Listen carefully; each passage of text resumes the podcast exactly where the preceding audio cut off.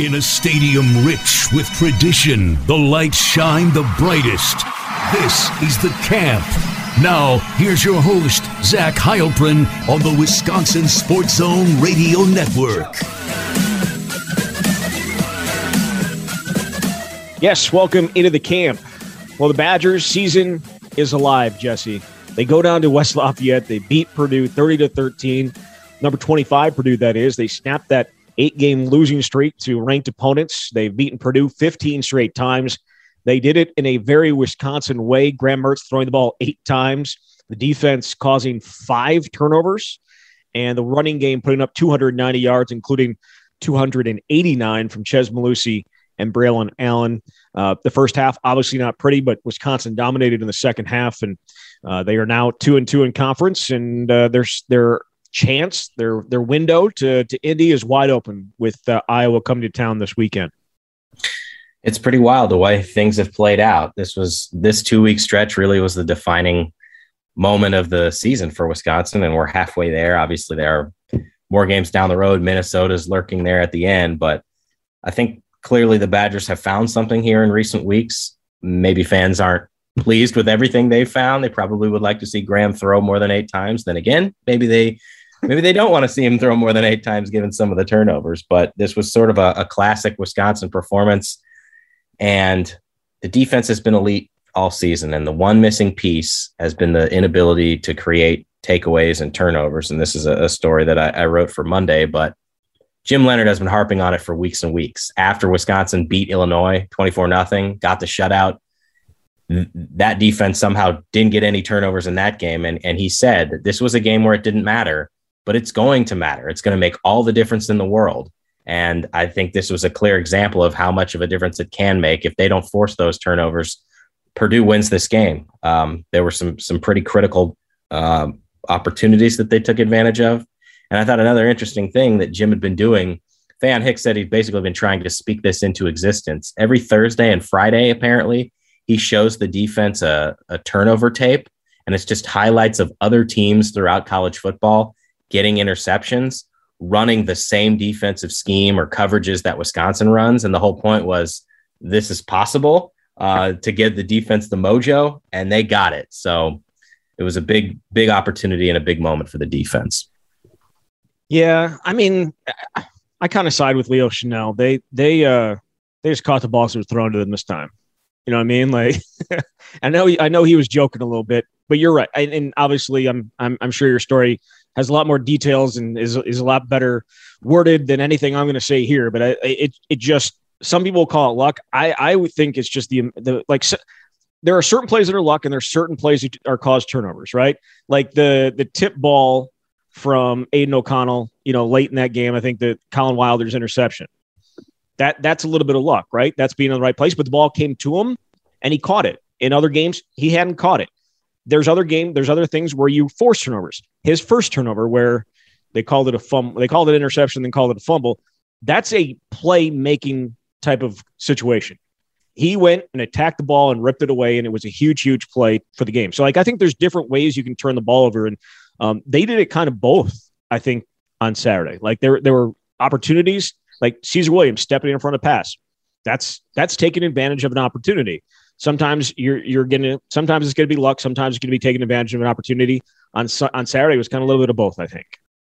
Yeah, um, there's a lot of I think studying that goes into making these plays happen, and sometimes they present themselves and they don't take advantage. We've talked before about some of those opportunities that the ball comes off their hands. But you, you mentioned the Caesar Williams interception, for example. He he he said I, I asked him what did you see on the the play, and he said there was a play before that interception where they they ran a route. There was an inside release, a stem back up, and a dig. And he said the second time they did it, they gave him the same look with an inside release, a stem up, but uh, at the end of the route, he went out. And he said Purdue was trying to catch him off guard where he would think they were going to run the same thing and, and they didn't catch it. And the same thing on John Torchio's interception, they had studied that. He said that the job of the safety was to, to stay over the middle there and play that 10 yard curl route, which is something they'd seen on film and prepared for. And he was able to jump the route and intercept it. So, yeah, obviously, turnovers sometimes they, it is a little bit of luck. I mean, Jack Sanborn was saying that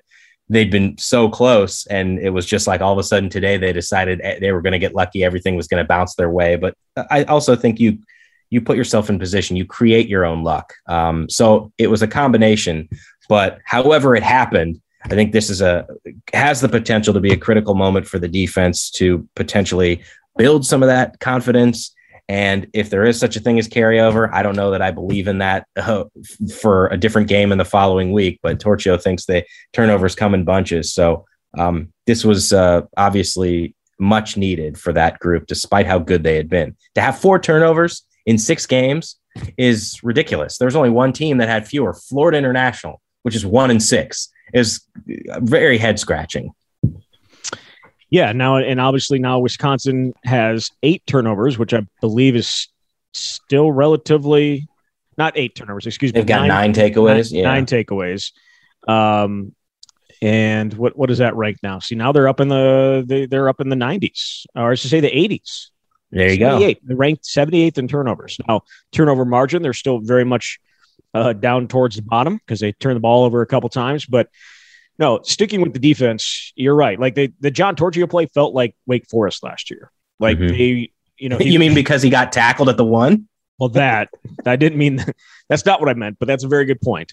Uh, but I, I mean, jumping routes like because of uh, study, because of yeah. what what you had studied, and it led to you know a big play and a big play when they needed it. Now they obviously didn't convert that into a touchdown, which I think actually they did against, uh, for the most part, against Wake Forest because they decided to run. Uh, Graham Mertz had two touchdown runs, and they were both quarterback sneaks, which uh, is kind of his thing. Um, except yesterday it was not kind of his thing. So, um, but either way, they, uh, yeah, the defense forced turnovers, but I think obviously the, the story of the uh, of the game, at least defensively, was the turnovers, but also Leo Chenal because he continues to just be an absolute beast, as Jack Sanborn said afterwards. The dude had three and a half sacks, five and a half tackles for loss, nine tackles overall.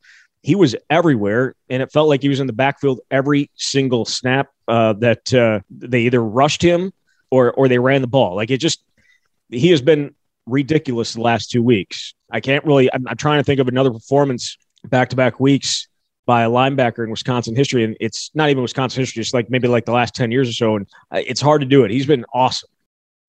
Ridiculous is a good word for it. Jake Ferguson used for the second week in a row that he was a good kind of crazy. And then Collin Wilder said that Leo was just wired differently. And he was asked, in what way is he wired differently? And Collin called him a much larger Tasmanian devil just because of how much energy he brings and, and obviously how infectious that personality is. But you you mentioned this two game stretch. He had 17 tackles against Army, and then he just goes out and completely dominates this game. Purdue's first offensive drive, he closed that out by sacking Aidan O'Connell, 10 yard loss, forces a punt. Next drive, first play, sacks O'Connell for an eight yard loss. And then in the second quarter, he sacked O'Connell again. That was on first down. So that's a 10 yard loss. Those are the type of plays that completely wreck James, uh, wreck drives and completely alter the complexion of games because that sack in the second quarter, the very next play, Caesar Williams' interception. So yeah, he's been phenomenal. And it's even more ridiculous to think that he leads the team in tackles, tackles for loss, sacks, forced fumbles, despite missing the first two games. Can you imagine what his numbers would be if he played the first two games? Well, does, uh, ridiculous. Does Wisconsin's record look any different if he plays the first two games? Well, it's certainly a possibility. I mean, I mean the offense points, right? Like the offense wasn't good against Penn State, right. but you never know. Maybe yeah. he makes a game-changing play. It was a one-possession game, despite how bad they played. As we know, the offense had a chance to win at the end. So right. I'm not going to say it's it's impossible. He For he sure. gives you for as good as Mike Maskalunas was filling in, obviously Leo Chenal is on an entirely different level. He's playing at a first team all conference and perhaps even all American level right now. We'll have to see how it plays out, but he's been that good. Has this been a breakout season for him? A hundred percent. Um, even though I, you know, I said, I think I had said, I thought last year was in some regards, uh, he's taken his game to another level. So absolutely. Okay. Just wanted to check. Are you patting yourself on the back here? Nope, not at all. That's a nice way of doing it. None whatsoever. Uh, yeah, but no, obviously the defense. I mean, 206 yards. You, you saw what Purdue did to Iowa the week before. I, I feel like, in and I'm sure Iowa will do the same thing at times. Running up the middle against this team is just a waste of a down. I agree. it's like I don't. What are you doing? Especially yes. if you're Purdue, just yeah, throw the ball. Do what you're throw, good at. Throw the ball, and and like I know you're trying to at least keep Wisconsin.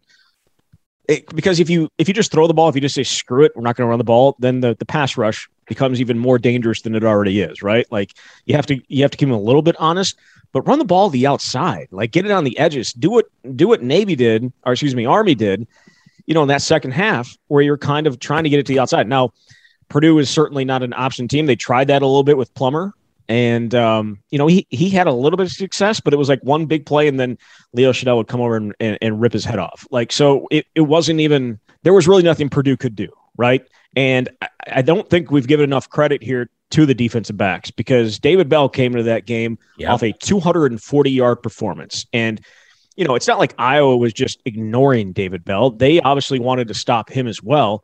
Wisconsin, though, shut him down. Like he had 33 yards receiving.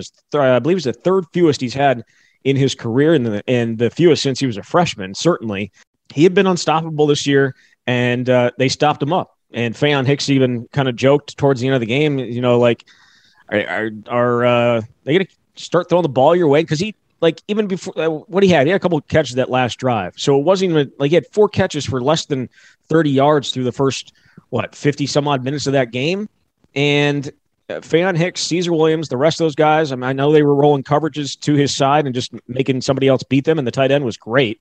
Their tight end was great, but David Bell was a non-factor, and that does not happen very often. It really was an incredible defensive performance by Wisconsin. You, Bell torched Iowa last week. He had 11 catches for 240 yards, and he comes into this game ranked number three in the FBS in receiving yards per game, 135.8. Well, at halftime, he's got two catches for six yards. He's a complete non-factor. You talked about six catches for 33 yards.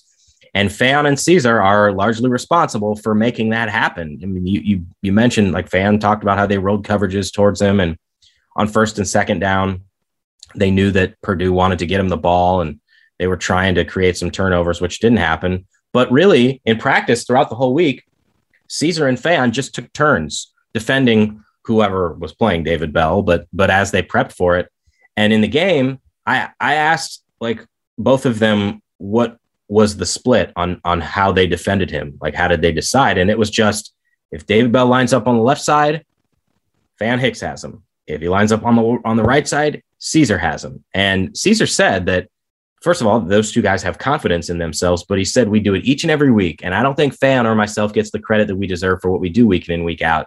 He said, I like to grind in the shadow and let the light come when the light comes. But um, I thought those two guys had a, a, fabulous game. Now, I guess by saying that you like to grind in the shadow, you're acknowledging and saying that you deserve more credit. It's a, a little um, hypocritical, or however you want to put it. But but either way, I mean, you play you play as well as he did. You can say whatever you want, and I do think those two guys um, often are, are kind of ignored when we talk about the defense. Right? We just we Leo Chenal, rightfully so, deserves a ton of credit. Jack Sanborn as well sometimes those defensive backs, if they're not making interceptions, you don't necessarily notice them. But Caesar obviously had a pick, and both those guys defended one of the best wide receivers in the country ex- extremely well. Yeah, it was a really good performance by the defense, and they gave the offense so many opportunities. So many, so many that wound up not mattering somehow. Right. Uh, that and unfortunately for the offense, they were not always able to take advantage of those but they did enough. And, and let's talk about the positive stuff first, because I think there's sure. plenty there's plenty of positive to go. And and it starts, I think, with the running game clearly with Braelon Allen and Chez Mellusi and the offensive line. This is three straight games now where they've run the ball well. Uh, you can make excuses for the Illinois one. You can even make excuses for Army, Purdue. What they have, what they had done to this point in the year, 100 and what was 116 yards a game coming into this one and it, they had played some teams that liked to run the ball, and Wisconsin shoved it down their throat, and to the tune of 290 yards, especially there in the second half. I think they had 80 some odd yards in the third quarter, 80 some odd yards in the fourth quarter. It was a really, really, I think, statement game from the Wisconsin running game yesterday that uh, th- that they kind of, kind of are getting back to who they want to be and and getting back to what they weren't earlier in the year. Yeah, I think it absolutely was. Anytime you run the ball 51 times, you average 5.7 yards per carry, and you pass eight times, that's clearly a statement game against a top 25 team on the road. Um, I thought it was funny that, and you were there as well. Running backs coach Gary Brown comes out of the locker room. He's heading toward the team bus. He gets handed a, a piece of paper with the box score on it, and he looks for the numbers on his running backs, and he's just like, goodness gracious. Like even the running backs coach couldn't believe what Chez and Braelon did. Chez carries 27 times for 149 yards with a touchdown, and then Braelon has the 12 carries for 140 yards with two touchdowns. I think there's going to be an, an issue they need to keep track of with fumbling since he fumbled twice and lost one, but still, some of the runs he's able to make, um, it really shows you he's got that nice blend of power and speed. And you talked about the offensive line, uh, really in in the run game, an outstanding job, and specifically Braelon's 70 yard run when they're they get the ball, they're backed up at their own six. I asked Braelon what he saw, and he said green grass. I mean, it was a massive hole. So they all talked about you know that idea of if it ain't broke don't fix it. That's what they, they were running the ball well so they kept doing it. But that idea of finding their offensive identity which is obviously something they were struggling with earlier. Um, you know if you can't take care of the ball if you can't run the ball if you can't pass the ball what what are you as wisconsin? So um, at least they've been able to run the ball well and i think it's it's given the offensive line some confidence and tyler beach even said that what they're able to do, that's demoralizing for a defense. You just keep running it down their throat every single play. They lose a little bit of morale. And over time, you saw w- what Wisconsin was able to do. So, yeah, that one two combination of Chez and Braelon uh, has a chance to be pretty darn special. How about that Chez touchdown run? Oh, my God. a free runner. Juke, yeah. yeah. I mean, a, a, free runner off the side. I, I think there may have been a miscommunication. I think like because I think Tyler Beach ended up not blocking anybody. I think uh, Jaylan. So Jaylan, uh, it needs to be noted that they did all this without four. What they end up without four of their tight ends, five of their tight ends. Uh, Cam Large goes down early. They were already without Hayden Rucci and Clay Cundiff, and, and Jack uh, Eschenbach too. Jack Eschenbach and and. Uh, one of the other ones went down for the year earlier, and his name is now escaped. Cole, Cole Dakovich. So, like mm-hmm. all these, all these guys that you could potentially be counting on, not there. Jaylan Franklin forced into a lot of things that he probably hasn't done a ton of, but he led the way on Braelon's first touchdown. Yeah, and, I thought he played well. Yeah. So, but on on that particular play, I think there may have been a miscommunication because he took a guy that uh, that I think Tyler may have wanted, but it didn't matter. So either way, the the potential guy that I think he may have been wanting to block there ended up right in front of uh, Chez Mellusi as he got the ball, and just an insane move to get free of that, and then just to finish it, a fantastic run by him. Yeah, it was the safety. Cam Allen got in there, and it should have been a four yard loss. They had the ball at the 20. He Chez should have been dropped at the 24, and somehow he got out of that and he scored the 20 yard touchdown run. He said after the game that was uh, that's up there on his uh, on his list of best runs. That the fact it's not number one, I don't know. I'd like to see what number one is for him, but um, very good shiftiness and elusiveness, and um, that make you miss ability. Uh, that that's something that they've needed more of. And to see both those guys break off explosive runs, which I, are generally categorized as 20 plus yards, that's been another element that's been missing from the run game. So if they can put that together, it, it, it makes you wonder whether this team, even when they throw eight times a game, can actually win the Big Ten West. Like, can they? There's there's five games left. There's five weeks left to do this. We're going to find out, obviously, this Saturday against Iowa, but um, just makes you wonder whether this is a real thing that can happen, despite all the things we've said that haven't gone right so far. Was it kind of like 2014? It's starting to feel a little bit that way when they when they reeled off seven straight wins. I know Badgers fans would hope they wouldn't lose 59 nothing to Ohio State. We'll uh, cross that bridge. We'll cross that bridge if we get there. But um, yeah, it I'm not going to say it's a November to remember yet. right. We're not there yet. But uh, look, they're still in the hunt. They've given themselves an opportunity. They got that second chance. And I think that's another thing worth noting that it honestly, it does seem as though that when Purdue beat Iowa, it gave these guys new life. I mean, obviously they it does in the standings, but just in terms of their approach, because Faion talked about this that when that was taken away early in the season when they didn't play well, he said that's a dark place to be as a team. You start asking yourself, like, damn, what are we playing for? That's what Faion said. So when you get that opportunity back, I think these guys realize how how important that is, and um, they're they've responded certainly. It's funny. I I heard Faion say that, but then Braelon said it as well. So I feel like maybe it's something like within the locker room that it may have been a dark place for all of them, and mm-hmm. um, and they were able to because of what happened in Iowa City what two weeks ago now, or you know a week and week and change ago now. It gave them a second life. They took advantage of it. I was I'll be honest, Jesse. I was wondering if they were going to be able to. Like they were saying all the right things last week. Like, yeah, oh man, with a second chance, all these things, like this and that, and you know, you wanted to come out and see like were they well prepared? Were they playing with energy? Were they, you know, were they still locked in? And the first half offensively certainly didn't give you a, a ton of confidence outside of like what the the uh, the 92 yard drive um, that came out of nowhere. Colton Bartholomew from the Wisconsin State Journal said it best, and Jim Chol- Jim, Jim Polzin tweeted it out. It was it was something like two 90 yard drives uh, between a sandwich of crap, and and he didn't say crap, but that's essentially what that offense was uh, for a large portion of that game. And yet, because of their ability to run the game, run the ball, it just didn't matter. They put up 30 on the road. That's pretty darn good. And I think it's probably worthwhile now to to at least discuss some of the not so great, right? I think that is fair. And for the first half, that was pretty much going to be the storyline. I was trying so, to figure out what I was going to write about, uh, and it seemed obvious. They put the ball on the ground four times. Uh, Five. The well, offense four, but the offense, yeah. no. See, one of those uh, they they put it on. Uh, and I'm talking about the first half. I thought in oh, the first half. Okay. In the first half, it was it was four, and three of them were off offensively. They did it a fifth time, but I think there was a penalty, so it didn't matter. But like the that has, I mean, that's obviously a, a huge concern, and, and the one that sticks out certainly. Well, in in Braelon, it should be at least mentioned that you know he uh he bounced back from it, right? Like he bounced oh, yeah. back from those those two fumbles, including one loss said that uh, Melvin Gordon was in his mind. Melvin Gordon, 2014 against Nebraska, is you know he fumbled twice, lost both of those fumbles in the first half, and went on to win a run for 408 yards in a, in a blowout win. And that was kind of in his mind. And he didn't necessarily have 408 yards, but he bounced back really, really well after that. Those are that's certainly a concern. And I think it was concern to Paul Chryst because they did not let him touch the ball for quite some time after that second one. I think Brady Schipper even got a couple carries before Braelon did again. So, but he, he, he needs to be in there. Like you, you obviously you don't want the turnovers, and you have to at least acknowledge that. But he needs to be in there. But the the big one obviously was the, the Graham Mertz strip sack return for a touchdown. How many touchdowns do opposing defenses ha- have against Wisconsin now? Um, I'm assuming you know the answer. I'm I, going I to say four. Uh, so, Mertz Mertz threw the two, two pick sixes to Notre Dame. Chase Wolf threw one.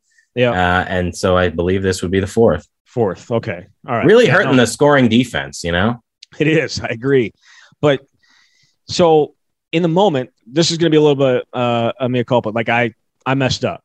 So in the moment, I'm like, the lack of awareness from Graham there is just horrible. I, I, I didn't say horrible, but I said just, you know, and then dot, dot, dot.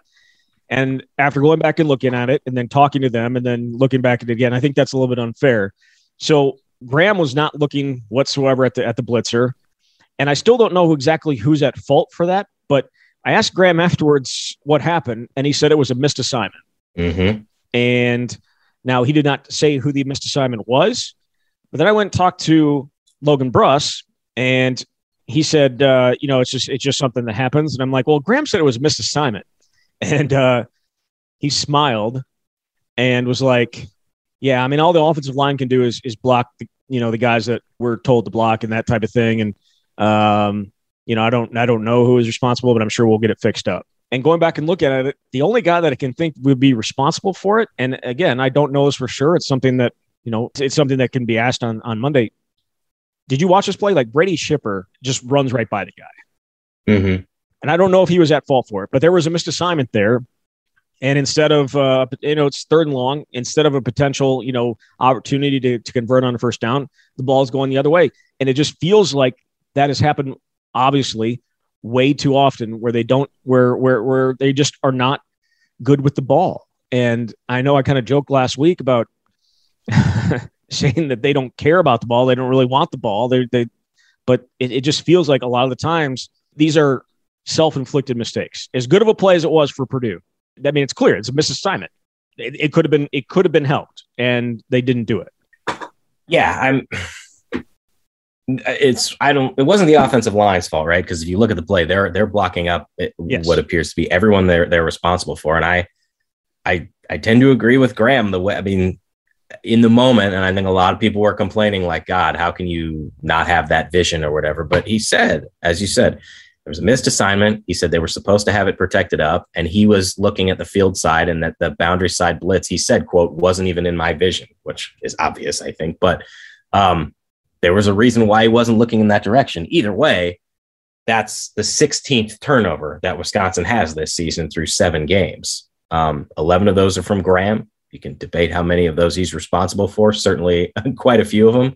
I don't know if, if that would be one of them, but again, it goes back to why why the defense's ability to to get some takeaways was so vital because at that moment, Karlaftis returns at 56 yards, Purdue's up 13 to 10 with with six minutes left in the second quarter. And I mean, at halftime, even when that game was tied, I certainly didn't feel very good about Wisconsin's chances. You and I both picked Purdue coming into the week. So that yeah, as you've said, the, the turnovers and the the awful third down conversion rate, which they were one for eleven against Purdue, have stuck out and continue to stick out. Now, can they can they work around that by doing some of these other things well? They were able to against Purdue. I don't know if they'll be able to against Iowa, but this is sort of that who Wisconsin is. It's just can they get just good enough at some of these things to skate by and win the West?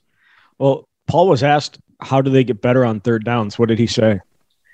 What did he say? Not not be in them. convert. I'd have more? to go back and look. So like convert them more. Yeah. Uh, or how do you get better on third down? Convert them more.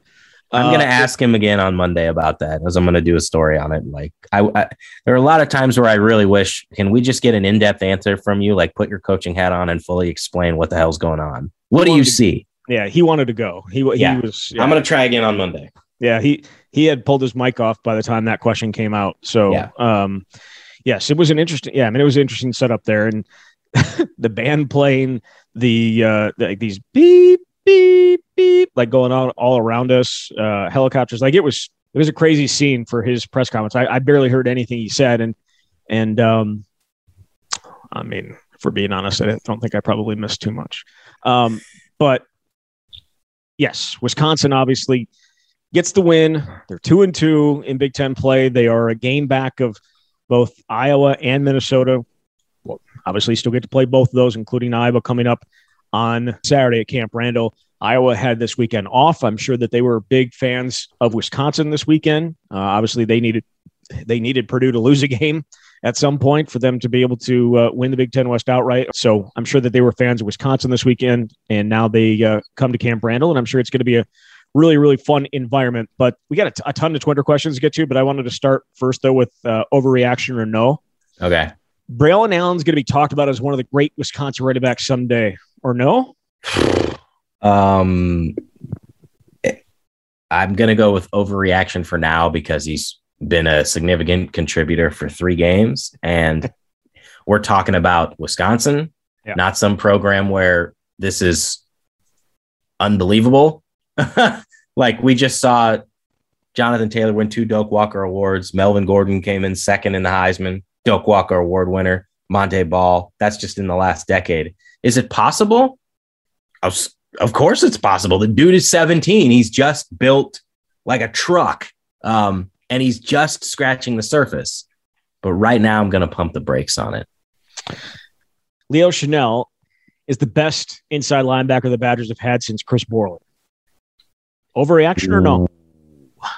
Again, that's a, that's a lot of good guys. Yeah, we saw we saw a couple of them down at down in I, at uh, West Lafayette. Jack Cichy and and Chris Orr both down there. Right. Um, I would be willing to say no that that is not an overreaction at this time next year. If okay. you think he's he sticking does. around, mm, I mean, I don't. I do you think he's gone? Yes. I mean, all right. I shouldn't say it. I shouldn't say it. Two games don't necessarily make make an NFL career, but the way that he's playing, the way that he's making an impact, I think it's going to be extremely, extremely difficult for him to be sticking around for another year. I had not really thought much of that about that since we're halfway through the season and he's just now starting to find his groove. But uh, I mean, to be fair, TJ Watt didn't start finding his groove to Yeah, the middle of, true. of his junior year. That's true. I mean, he did it more than in two games. I, I don't know. Yeah, if he does this for the next six games, Even you said he had a breakout year last year. So Yeah, like he did but- this last he did this last year. He just doing it on a different level, like on an all American level these last two games. well, yeah, I- that. But that's the level I think you have to play at in order to declare early. I Mhm. mean, if I, I don't know. I, We'll see. I think I think he'll. Who knows? Right Okay. now, uh, I'm gonna uh, force to get back to the question. It's an overreaction because there's been a lot of good dudes, and uh, again, two great games. It's hard for me to to put him over some of those other guys. You know, I mean, even even what Chris Orr did the year with with, with Zack Baun, you know, ten plus sacks that year. Uh, Certainly seems like Leo's on his way to that. Um, we'll see. Who's who do you think the better player is right now between uh, Leo and Jack Sanborn? Leo, M- bigger difference maker. He is. But I also also see this, and Leo Leo spoke to Leo last Monday, and, and I asked him, you know, him him and Jack Sanborn playing together, and he said he's so good for me because he's he's he allows me just to go crazy. He Yeah. knows he knows where the ball is going, like he knows where the play is going, so he doesn't he doesn't I just run downhill. I'm I'm 100 miles an hour every single time. He knows where things are going. He can read stuff and he helps me in that pl- that way and he's able to play in the eye of the hurricane. And Leo's saying he is the hurricane and Jack Sanborn is able to play within that eye because that's it, that's just what it is. That's just what it's like to play next to him. I think that's a great point too, and I'm reminded of something that Jim Leonhard said earlier this season when he was talking about Leo about the progress that he had made because that's basically exactly what he said things were like last season. It would when things would get maybe too overwhelming or complex, he would say, "Leo, go make a play," and then Jack would be there to clean things up. And obviously, that's still part of what makes that dynamic so good this season. Leo has gotten better in terms of general understanding of the defense and stuff. But that's how he plays. That that whole uh, grown Tasmanian devil. He's he's a wild man out there, and, he, and he's going to blow stuff up. But I- I think it's a good point. You know, they they have different skill sets, but the term. So maybe the term "better" isn't the right way to put it. But from a pure playmaking standpoint, we've seen the last two weeks how incredible Leo can be. Yeah, for sure. Uh, Asher or no, Wisconsin is a favorite to win the Big Ten West.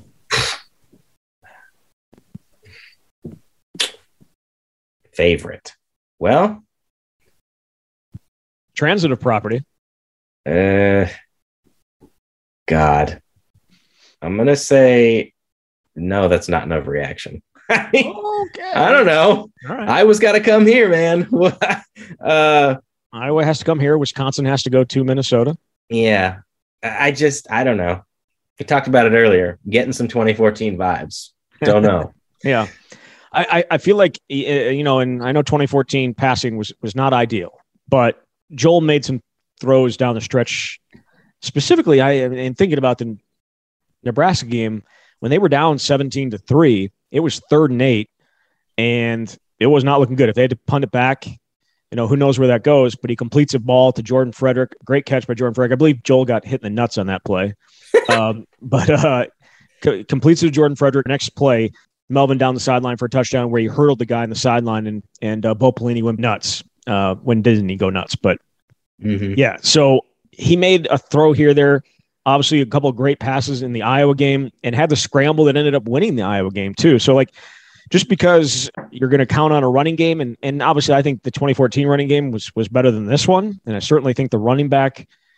Uh, leading Oh, yeah. it was was better, but I do like this one two punch better than because Corey Clement wasn't healthy down the stretch. So it was Corey essentially, and then it was uh, Derek Watt and uh, a little Tanner McEvoy in there, and you know Dare when when they got up a lot. So I like the I like the two headed monster here better, but yeah, Melvin's just on a different level. So, but I do think the quarterback is at some point going to have to make a play or two if they're going to end Yes. up um, end up doing this. And you know, Graham's had some nice scrambles, right? So that that works well. But before we get into Twitter questions, I feel like they had one shot down the field to Kendric that Mhm. could have been a big time play, could have been a huge play, uh, could have been a touchdown for all we know. But he didn't even give him a chance. The Yeah, I mean, sailed out of bounds, right? the ball was like 10 yards out of bounds. And Yep. you know, the wind, there was a little bit of wind there, but it wasn't to that extent.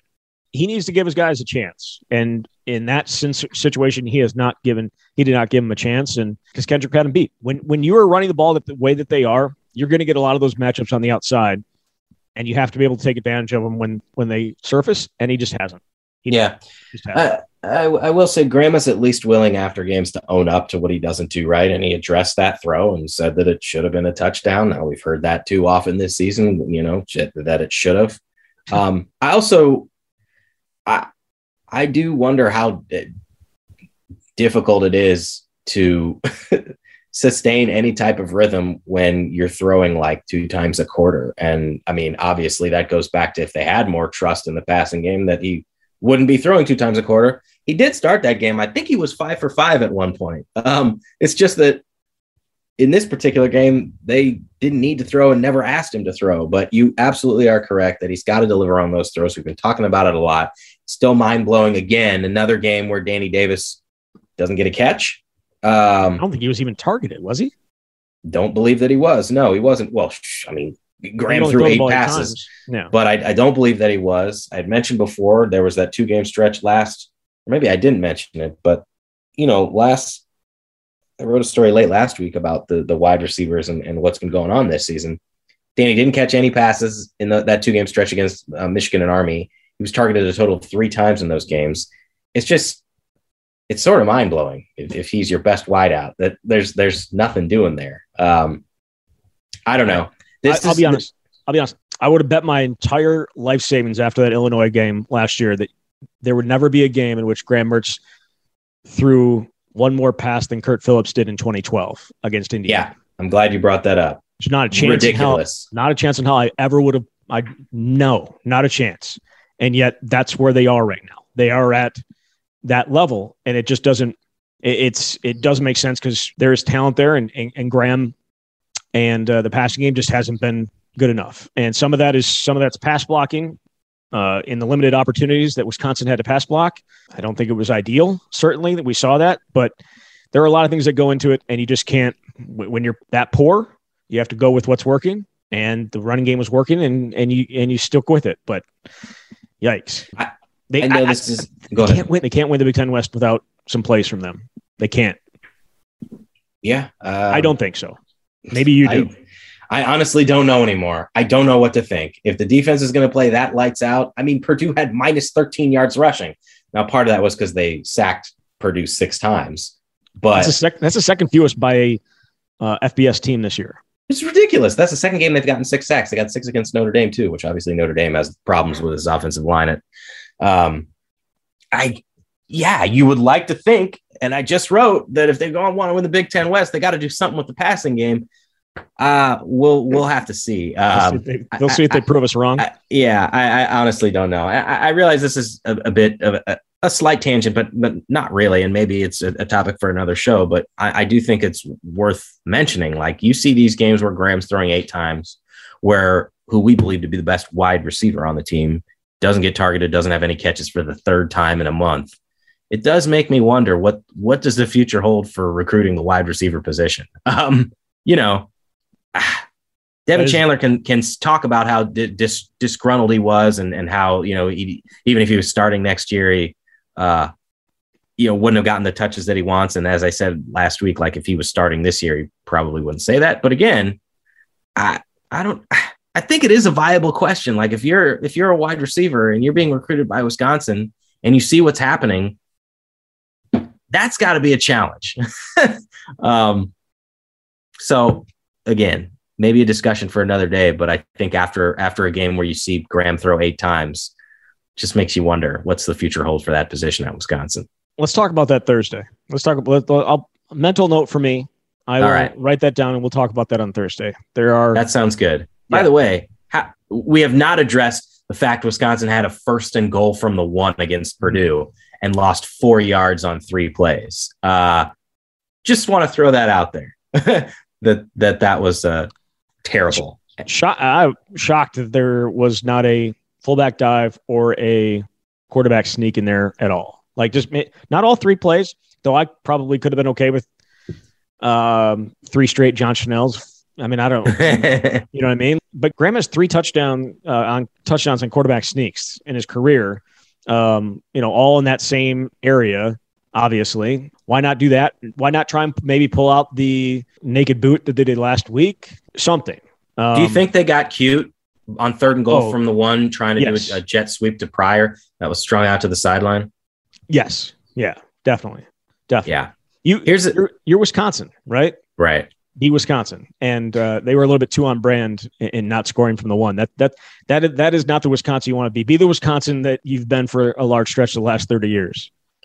Here's a here's one stat I wanted to throw out. My editor gave this to me. I put it in my story after the game that entering the game Saturday, there have been 30 FBS drives since 2019 that started at the opponent's one yard line. Of those drives, 28 ended in a touchdown. One ended in time expiring because the team was already up by double figures, and one ended in a fumble. So the point is, it's damn near impossible to not score a touchdown on first and goal from the one but they managed to to not score a touchdown. Well, I think that sum, summed up the first half. yeah.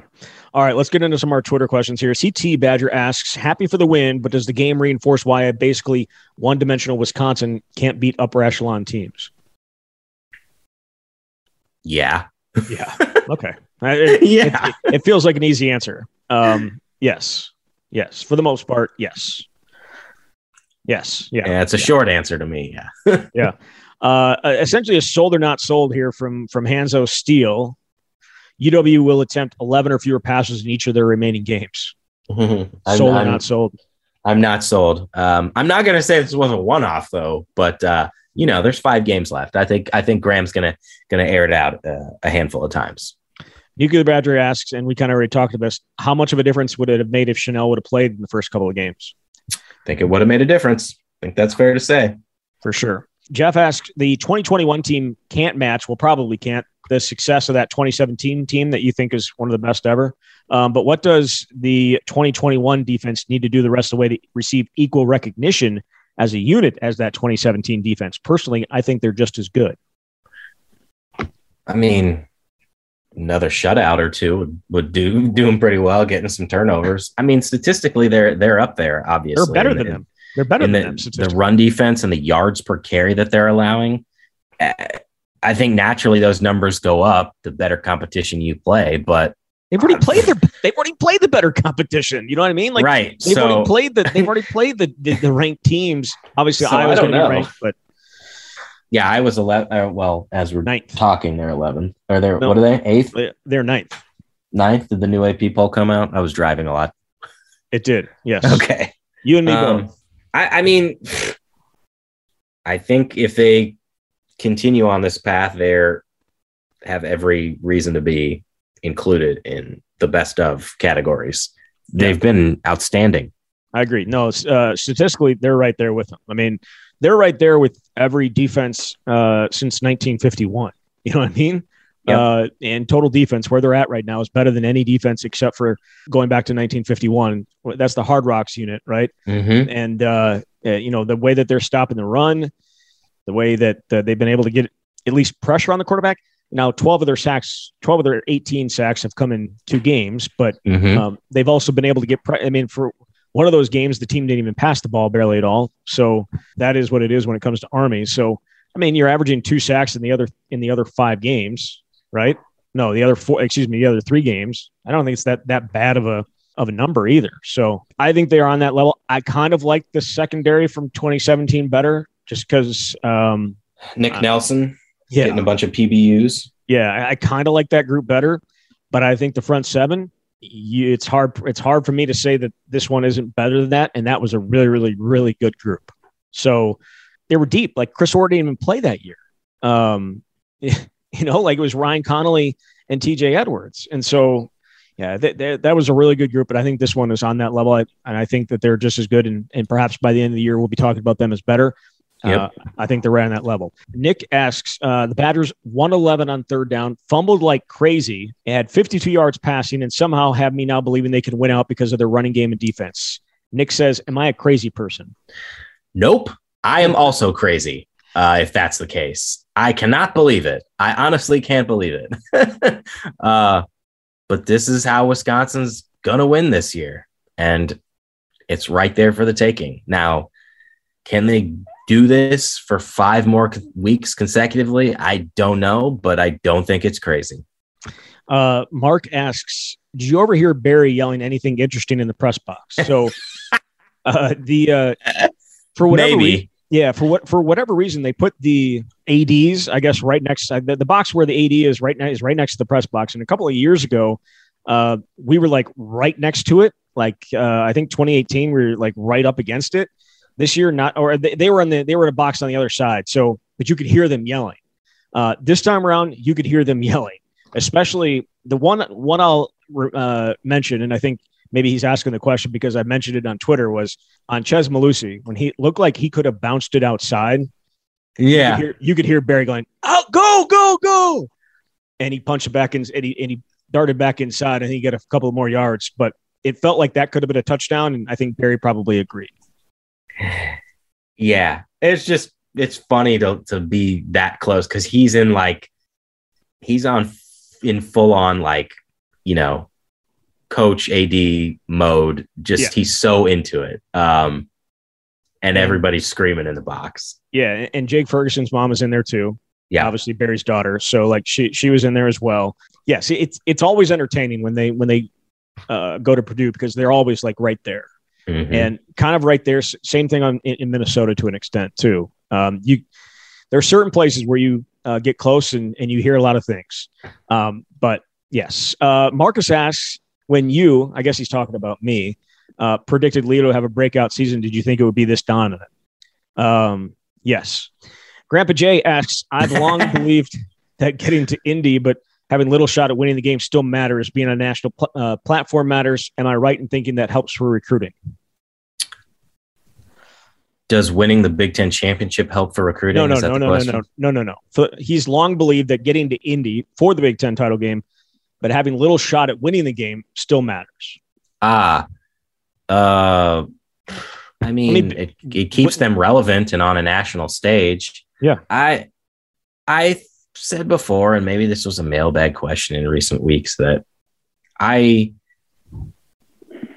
I don't know how much winning uh, in a particular season matters for a recruiting class. Um, like if they go to the Big Ten championship, and I, I I think if if a, if someone's not going to go to Wisconsin because they have a, a bad season or something like that, that that probably wasn't the right fit in general. But certainly, if you are relevant on a consistent basis, that helps you primarily with out of state kids. Um, but I, I don't know if that's a hard question to answer. Like that's who Wisconsin's been for the decade. They've been good enough to get to the Big Ten championship and, and not win. I mean, the recruiting classes have been pretty decent. Yeah. I guess I'm more interested in what happens if they get there and and Ohio State houses them. What does that mean? Well, it didn't really mean a ton after 2014. So It just and demoralizing for the fan base, I guess, is what I mean.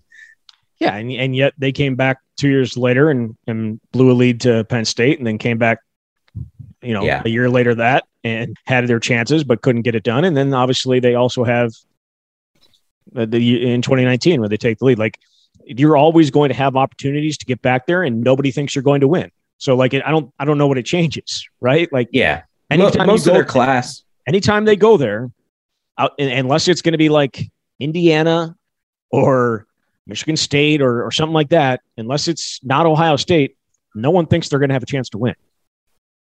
That is Unless correct. unless you're unless you're Las Vegas and you make them favorites in that 2014 game, which they did. yeah. So I don't know. Did you have something you wanted to add there or no? I I was just gonna say most of their recruiting class for for this next one in 2022 is is they've got a lot of it done. There's some work to be done, but like, I, yeah, whatever happens this season doesn't really impact that, and I don't really know how much it impacts 2023 either. I just again, I think I think it's more about style of play than you know. Yeah. If if they go eight and four, I honestly don't think recruits really care about that. It's if I'm a wide receiver and they throw eight times, do I want to go there? It is tough, but then I think you can also go back and point to Quintez Cephus having close to 60 catches and, and over 800 yards and being like, hey, if you're if you're good enough, if you're good enough, and to to make us do this, then yeah, we're gonna we're gonna work with what the personnel we have is. And right now, Devin Chandler be damned. They don't think because whether it's the quarterback, whether it's the offensive line, whether it's the receiving group, whatever it is, they don't think that they have it. And I think we all believe it's it's one of those things. And I don't think it's the wide receivers, but it is that's what it is right now. It's not about throwing the ball eight times. It's about having the pe- personnel in place to throw more than that. And and right now they don't think they they have it. And yesterday uh, on Saturday, they didn't need to. Like we've seen Graham throw the ball a bunch this year. It's just that's not a good thing when when that's happened. Yes, but uh, and to your point, I do think it is also worth noting that if you are a recruit, there are plenty of people that see a game like that and, and or or what Wisconsin's doing this season and think I can come in and be that difference maker. And that is what Wisconsin sells. That is what it's sold or has sold to Markus Allen and Skyler Bell. Like you come be here and and be the downfield threat, and we'll see whether that materializes. Um, I don't know. I mean, yeah. uh, I also do think what matters more than a record is are these guys going to the NFL? And specifically, I think of the linebackers and the outside linebackers and the pipeline that they've had. Now, it has also coincided with the fact that the Badgers had a tremendous decade. But you know, Nick Herbig, for example, a kid from yeah. Hawaii, why is he coming here? He's said it pretty explicitly. A lot of those guys were going to the NFL. So those are the things to me that I think also matter. Yep, I agree. Uh, Jacob says uh, Mike Tirico made reference during the Notre Dame game that Jack Coan is having to adjust to a much more advanced offense than he had at Wisconsin. Seeing performances so far this year, do you think the game plan is more a reflection of QB O line play this year, or truly an outdated approach that is able to be, only able to beat mediocre teams?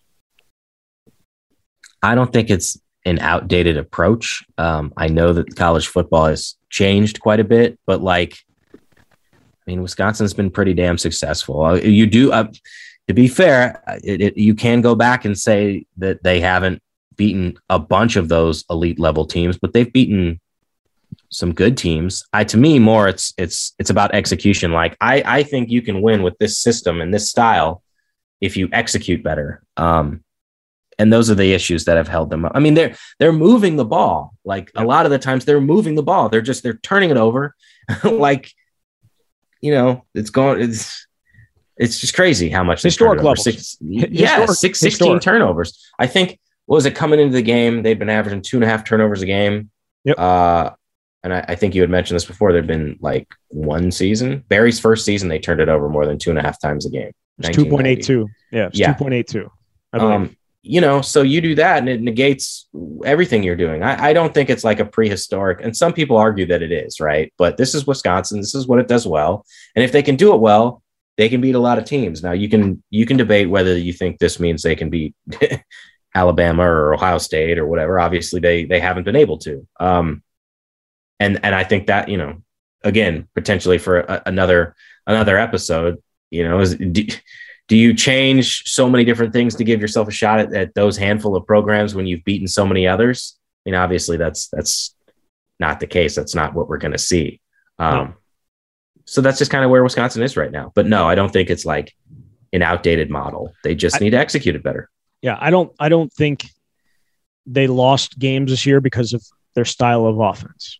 No, they lost because they turned it over, can't convert on third down, and yes, uh, you know, and, and, didn't and didn't execute the where it's at. So I mean that that, that is where it, it was successful as of two years ago.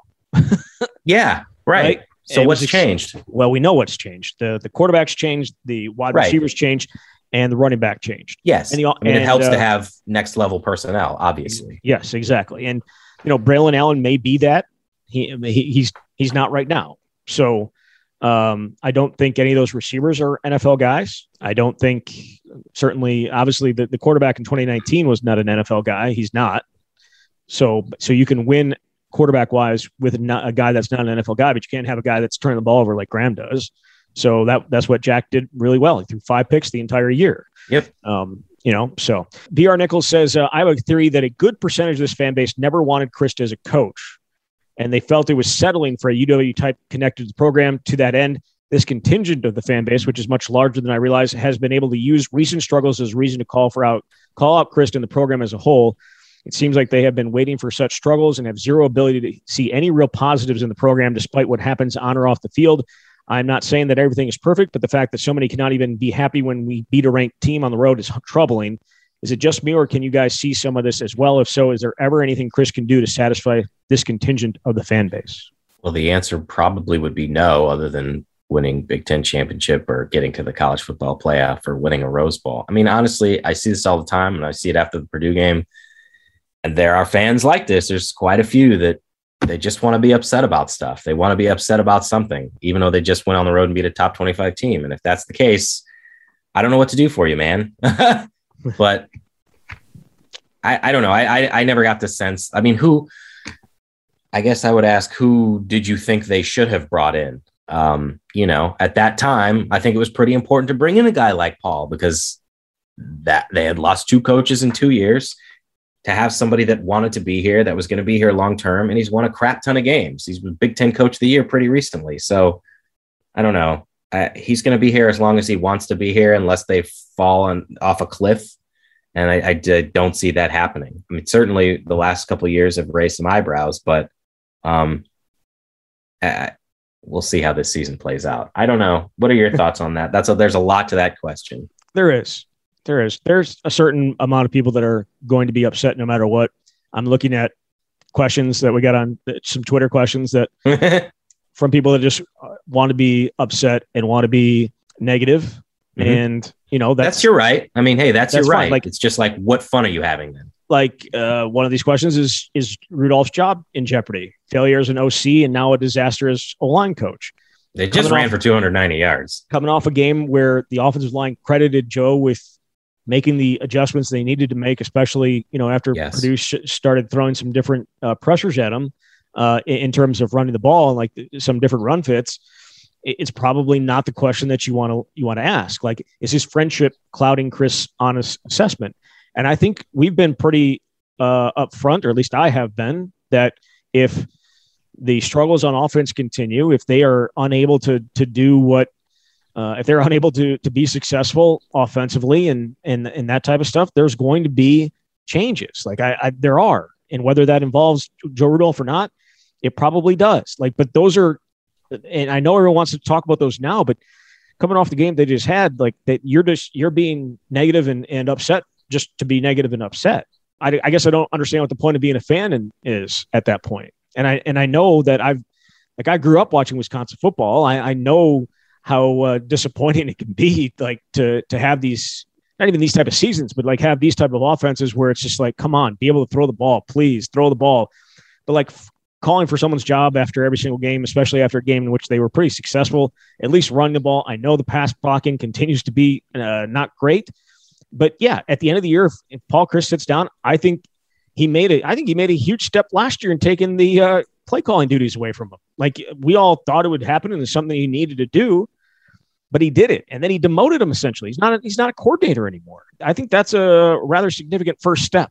Uh, if you're if you're looking for things to, that Paul Chryst is doing to to uh, to I guess address Joe Rudolph's performance, but after yesterday, that's this isn't the time to probably do it. You know, this probably isn't the time to be upset about it. Well put, Zach. I don't know. Badger beat one more here. Badger beat down asks uh, Graham Mertz is thrown for 120 yards and or less in four straight games. Does he get over that number in any of the game the rest of the season? Yes. People okay. are people are making this easy. Like there's five games left, and there might be six, and hell, there might be seven. They might go to the Big Ten championship game. So that's a lot of opportunities. I think it's going to happen. I saw some bowl projections this week. Uh, the Las Vegas Bowl. Would you be up for that? Um, depends how many days I got to spend in Vegas. it wouldn't be a horrible place to be. Uh, nah, it'd be fun. I, I, believe they also have the Music City Bowl, and uh, no, I'll take either of them. You know what? I'll, I'll Nashville. No, this, Nashville yeah. in December. Eh. I, I, I was going to say no disrespect to New York City, but in New York City in December in an open air press box, less than ideal. That was the Pinstripe Bowl. So I would I would take either of those. Yeah. All right. Well, we'll see how Wisconsin plays out. We'll uh, be back later this week. Talk about Iowa. Get ready for that big game on Saturday as Wisconsin tries to keep their Big Ten West hopes alive. And we'll see. Jesse, thank you very much.